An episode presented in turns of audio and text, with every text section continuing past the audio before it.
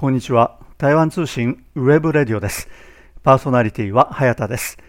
さて、今回も前回に続いて、台湾から見た台湾有事とは？と題して、台湾の財団法人国防安全研究院の林彦宏助理研究員にお話を聞きます。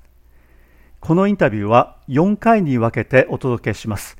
今回はその第2回です。それではお聞きください。でもその緊張感が高まっているというのはその要するにアメリカがここに介入してきているから緊張感が高まっているということではないですか？でつまりその蔡英文政権ができてからの緊張感が高まったのはその後ですよね。それ以前というような緊張感はなかった。なかったです。よね、うん。でここで変わったのは要するに蔡英文政権がアメリカにくっついちゃって、まあ、トランプですよね、とまあ、あの同じ時期にトランプがえー大統領になってで蔡英文さんが総統になってということで、まあ、電話をかけたりと、そういったそのアメリカ側のまあ政策がここの緊張感につながったということであればアメリカが介入しなければこの現状は維持できるということではないんですか、うん、うん、そうです、はい、でもアメリカはアメリカの利益があるんえです、え彼らの考えとしては今の中台分担をアメリカが作った70年前の話はいですね、はいはいだからスパンが長いんですよ彼らは、そうやるとアメリカにとってウィンウィンじゃないですか。一方中国といろんな経済取引もあって台湾もいろんな軍事を取引もあって、うん。それ彼らにとってこれは望ましいことである、で我々自由民主化の後はやはり自分の国を独立国家にしていきたいという民進党の最初の本意であって、はいはい。でもやはり今中華民国というまた同じのことを、ええ。だから独立派の長老たちがみんな怒ってるじゃうんないですか、はいはいはい。蔡英文政権に対してですね。なぜ独立のことを進めないと。はい。いろいろな私の、まあ、知り合いのそういう最初民進党が立ち上がってきた一緒に頑張ってきたうん長老たちが、はい。なぜ民進党政権取ってから行政立法全部うん。民進党なのに独立宣言しないですか、ら内部も矛盾があるんですね。はい。台湾のないはいですね。内はい。部まさにおっしゃった通り結局ご存知の通り台湾の中ではえ。大きな矛盾があって日本国内韓国国内アメリカ国内そうかもしれませんが今反中の世論調査はものすごく高いんですよ、えはい。はい台湾より高いですよ。うん。台湾はせいぜい 45%50 はいかないぐらい、でも日本は7080ぐらい、はい。韓国もそうですね、うん。アメリカもそう。だから我々はその矛盾の中で台湾問題を国際化にうん。すると逆に我々は安全守られてるんだね、それは安全に守られてるんですけどそれとももっと台湾にとってのリスクが高まってるというふうに考えていますいや私は、ええ。あの思うのはもちろんうん。中国国内政治も関連するだろうけど、はいはい。10月の16日20人人代が開会します、はいだおそらく習近平は3人期にと、うんうん当選するだろうけどまず国内の政治経済があまり不安定であって中国内部は。うんうんそうすると台湾はあのアメリカ、まあ、今の政権はアメリカが築いてそういう台湾危機が引き起こしで表は、まあ、いろんな軍事行動演習をを起こって台湾の人々を威嚇するというのはこれまで中国のやり方ですね。うん。いろんなことをね、はい。台湾に対するでもそれいかに本格的に台湾に侵攻する？っていう覚悟は今の政権はないと思うんですよ習近平は。うん。それはどどういうところからそういうふうに見えますか？内部からもう不安定。内部の不安定。うん。ごうんまず中国の内部の経済、コロナの関係でゼロ政策というのは不可能ですよ。ゼロコロナですね。ゼロコロナも絶対不可能、あんな莫大の国、台湾2300万人の中でもゼロ政策も言えない、で彼らはそういう何かやろうとしてるじゃないですか、はい。まあ、習近平政権はそれを皆さんの行動を制限したり 反乱の発発とかいろんなねコントロールしようとしているではないかというふうに私は考えているだからその内部は精一杯なのにそれいかに習習近平が台湾出兵しますっていうことは、今の時点で言えないと、でも10月16日以降もう着々自分が政権第3任期に突入した後は1年2年また経済取り戻し軍事力は取り戻しえその後は考えたら分かりませんけど、おそらくいろんな行動は取るだろうし、まあ、アメリカ次第でしょ？うん。アメリカじゃあ台湾は国家承認をしていただく。そうすると中国はもう絶対騙しちゃいけない、アメリカはいろんな時期を点を見ていやお前ら今できないからちょっと弱いだと、うん。じゃあ台湾は国家承認をしましょうと。いうような動きをすると正解はパーンって台湾は国家承認する。中国はどう出方するんですかうん。難しいじゃん。わ俺も国内もいろいろ抱えてる。軍事力経済力もアメリカに及ばないぐらいでしかも台湾を国営すると全国全世界から批判化する。それはリクスは中国はやるんですか？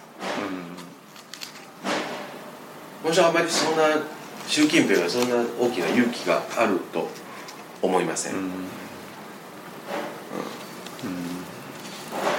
台湾問題は絶対政治問題です。軍事問題ではないです。なるほど。はい。だから習近平も自分はなぜ10年間やった後永遠にやるっていうのは分か分からないじゃん。うん。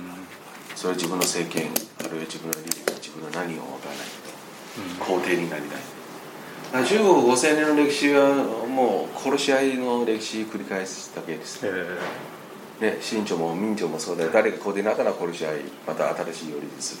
こういう繰り返し、ーそうした状況の判断であればこれはもう多分あのまあ、兄さんがおっしゃってるのは多分あのこの蔡英文政権の中でもかなり共通した認識ではないかと思うんですけれども、こう台湾の人たちの一般的な認識もやっぱりそういうふうに考えてもいいですか、まあ、もちろんその急進派とかあの独立派もいるし、まあ、統一派もいるんであの先ほどおっしゃったようにあの台湾の中での意見台湾のもう私も本当に台湾の人々すごく矛盾がたくさんある、矛盾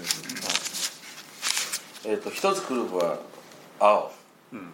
まあ国民党とか、まあはいディープ青とかいろんなあるんだけど中国で一緒になりたい、で一部は独立派、20%、もう一つは要は現状維持派が多分40とか45とか、うん統一派どのぐらいですかこっちの青は？あ統一派それも30近いです。30近い。で独立が20少ないですか少し？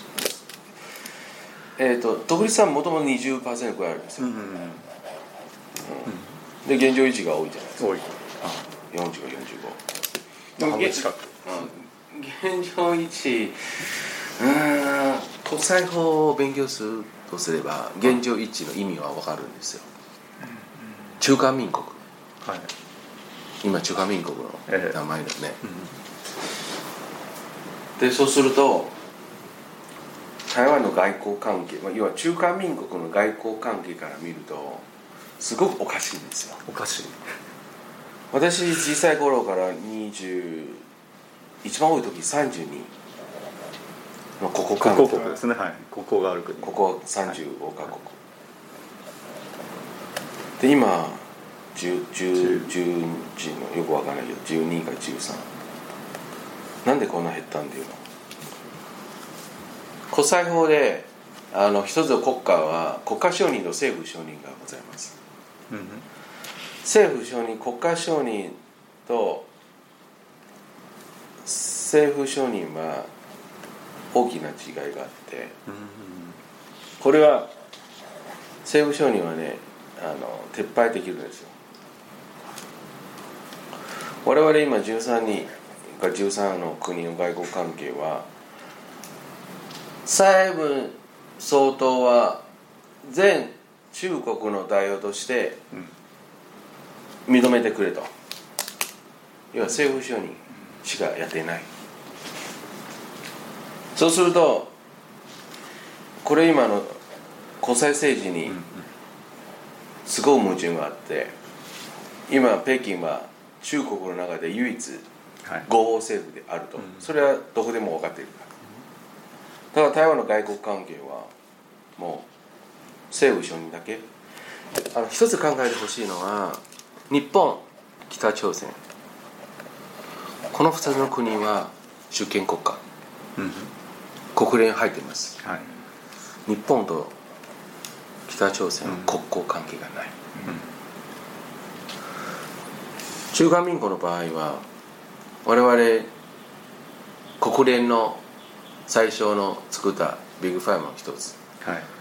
常任理事国ですねでしょ5カ国での71年蒋介石政権がここが出てきたというのは中華民国も出ました。中華人民共和国は入りまましした。たはい。それそれ何えっ、とね切り替え承認でしょ、はいはいはい。切り替えでしょ、それ皆さんご存知、そうすると北京は合法。うん。台北は？違法ですよ。ね非合法でしょ、そうすると外国関係何も意味ないよ、今中華民国が持っている。ただおおおあのああいう南太平洋諸国のうん。国々は蔡英文は全中国全世界の中国全中国の代表として外交を結んでくれたうんうんだから中華民国という大きな帽子はまだかぶってない。はい。蔡英文政権で。あえて独立もしない。それおそらくアメリカとの取引があったと思う。うん。しないでくれとか。そのまま黙ってくれとか。でアメリカがいろんな行動を取るだろう。わからないけどこの8月9月かな？あの国会で台湾政策なんちゃらなんちゃら法がうん可決するとまだいろいろな変わってくる。だからぶっちゃけで言うとロシアが常任理事国のビッグファイブの中にあのウクライナ軍事侵攻っていうのは主権国家の主権。あれはね戦争ではないんですよ厳しく言うと。ほうほう。あのロシア。ウクライナ。うん。この主権国家こっちが発動する軍事発動する。うんうん。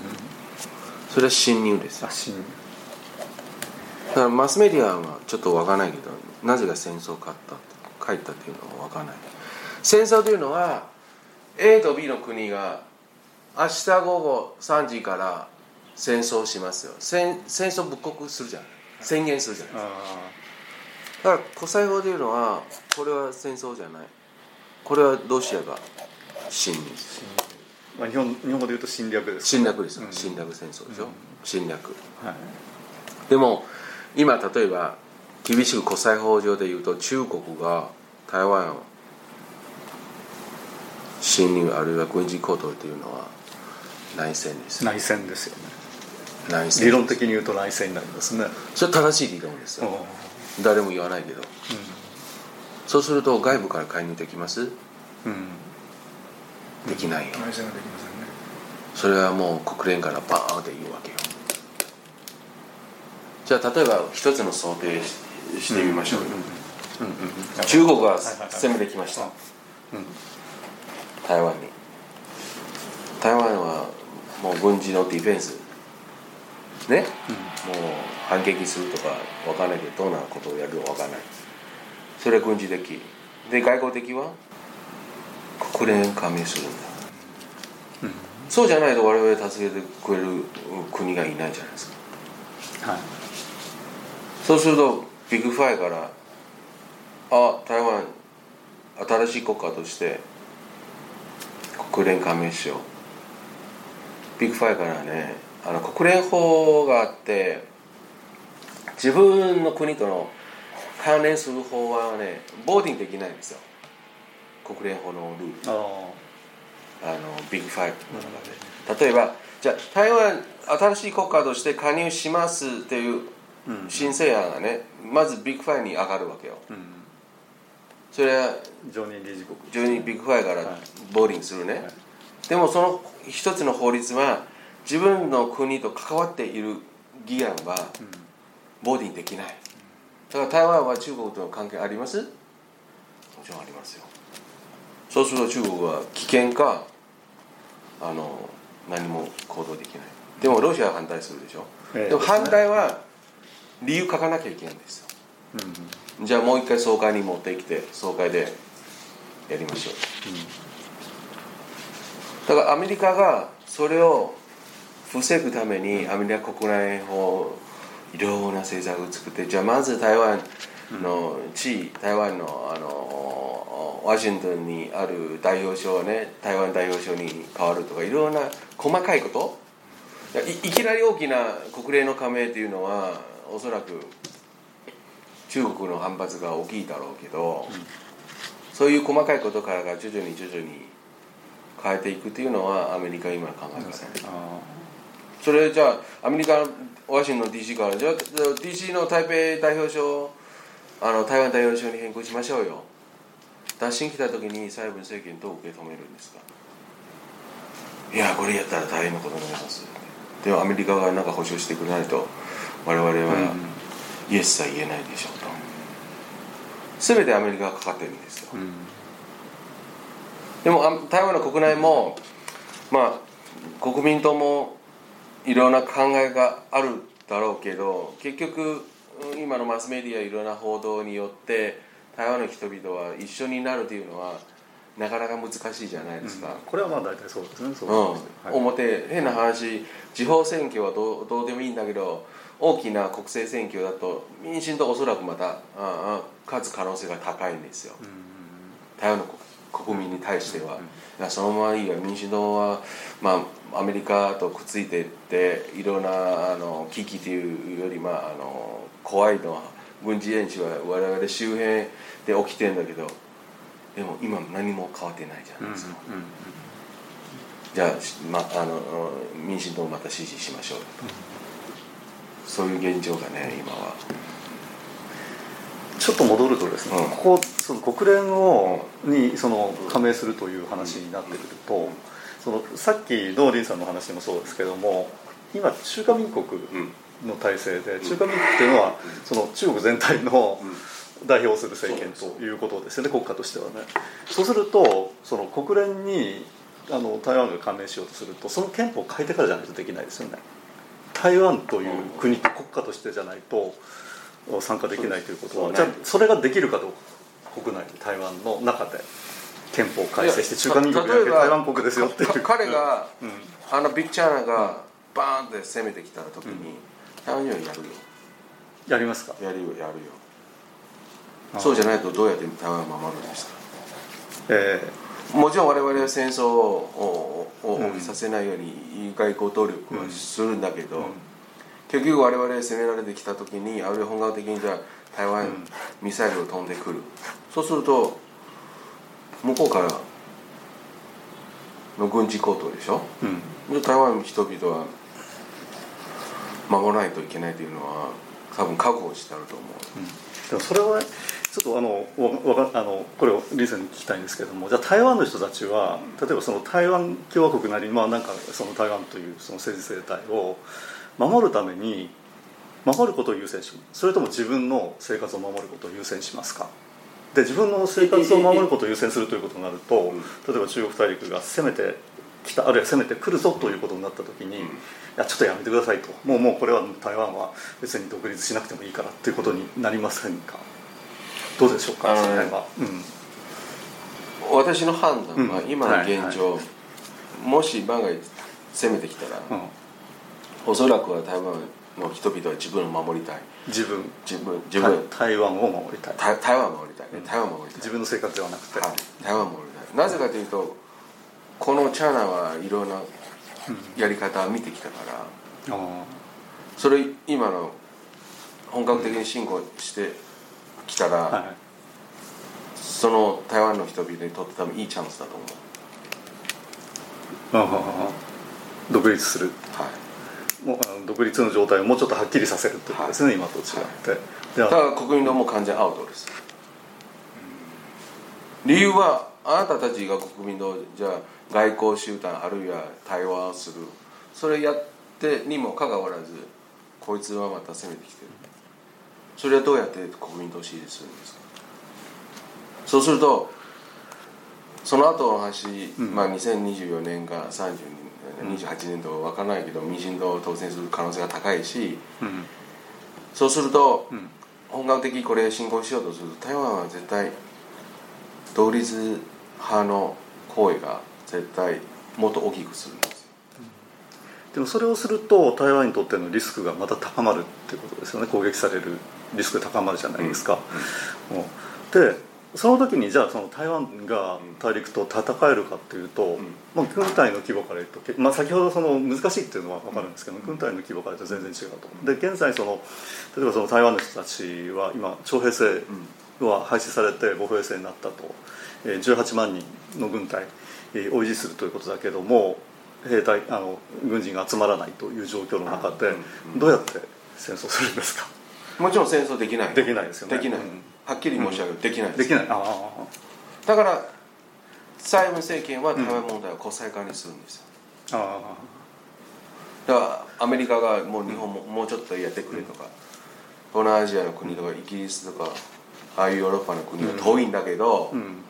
あのたまにこの辺に来てくれと、アメリカが国力はよ弱まっているというのは事実ですよ、だから1対1はいはいはは絶対無理じゃないですか、アメリカと中国、でもお互いもお互い様だから相手の袋の中でどれくらい持っているというのは今予想はしてる。んでアメリカは確実そういう自由民主の国といろんな連行をしようとすると、そのために台湾海峡危機台湾問題を国際化にする、うん。それは大きな目的です我々軍事的にはもうこういうですよ。えー絶対戦えないでも最低限のをうん自分の国を守るためには我々の防御しないといけない、うん。ディフェンスしないといけない、いろんな方法があるわけ、まあ、その政治的なその国際関係でのそういったその防御っていうのが今中心じゃないですか台湾の。その政策の。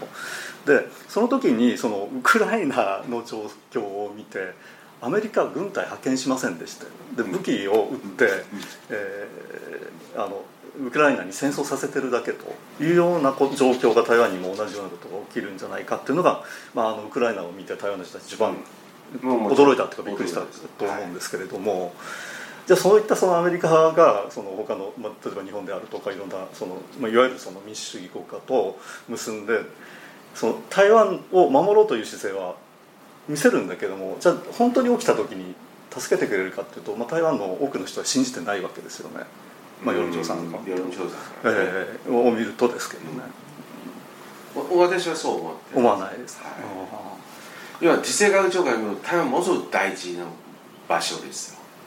うん。実際はいはいはいはい。それ取られると先ほど最初も申し上げた通り、アメリカ国力は絶対さらに後退する、うん。半分はおおそらく中国の勢力に入る。西太平洋半分、そうするとアメリカは絶対望ましくない、で日本も影響される。うん。うんそれは一連の国際政治の動きが大きいですよ。あーウクライナより大きい。大きい。もっと大きな。もっと大動ききいだからアメリカは介入するということですか、私は思ってます。アメリカのデッドラインですよ、うん、うん、デッドラインですね。そのアメリカがその現在の中国大陸との間のこのまあ対立関係、まあ、対立なのかいあの仲がいいのかちょっとこれわからないところがあるんですけれども、まあ、表面的にはあの対立しているという状況の中でアメリカが台湾を利用することによって中国の台湾に対する中国大陸の台湾に対する圧力強まるじゃないですか、うん。でこれは、まあ、あの軍事的にはこれは、まあ、ちょっとよくわかわからないところはあるけれども政治的にはまず高まっている。それから経済的にも実際には高まりつつありますよね。でこうした状況というのは台湾にとっては不利な状況ではないですか。つまりそのアメリカが介入することによって台湾は非常に危険な状態に陥れられるということになりませんか？もちろんまさにおっしゃる通り、うですか。の一つ言えるのは台湾と中国の経済関係はずっとあの改革開放から発展してきました、はい。であの中国で今まだ台湾人がそこで、まあ、会社工場うん。あるわけですから、結局なかなか自由経済の方法,、うん。方法ではなくて外貨もかんあの管理してますね。はい。でお金も出入りも難しい、はい。はい。そうすると中台湾の人はビジネスマンの人はね鋭いから、うん。もうここはもうおそらく長くいられない。だから出れるビジネスマンもほぼ出てるんですよ。うん。だから国内、えー見ていただければ分かるように、うん台湾の公共団地の今土地が足りない。あの水電力も足りない、えその理由は中国で、えー会社移動のうん社長たちはみんな引き上げて台湾に帰ってきてる。比率は高い。うん。まして東南アジアに移動する人が多いんですよ、あその環境悪いから。うん。で一時はもうた確かに台湾にとって大きな影響。もし両岸関係が悪いとあるいは米中関係が台湾に寄ろうとしてそこはもうかなりビジネスが分かっていらっしゃる。でもそれを継続すると自分の会社に不利になるから新しい場所を開拓しないと会社が生存できないわけよ。うんだからそういうビジネスマンにとってはおそらく中国は今最優先の一番の選択ではない投資する、以上、台湾から見た台湾有事とはと題して、財団法人国防安全研究院の林玄光助理研究員にお話を伺っています。このインタビューは4回に分けてお届けしていますが、今回はその第2回でした。次回も続けてお聞きください。パーソナリティは早田でした。それではさようなら。台湾通信 web radio でした。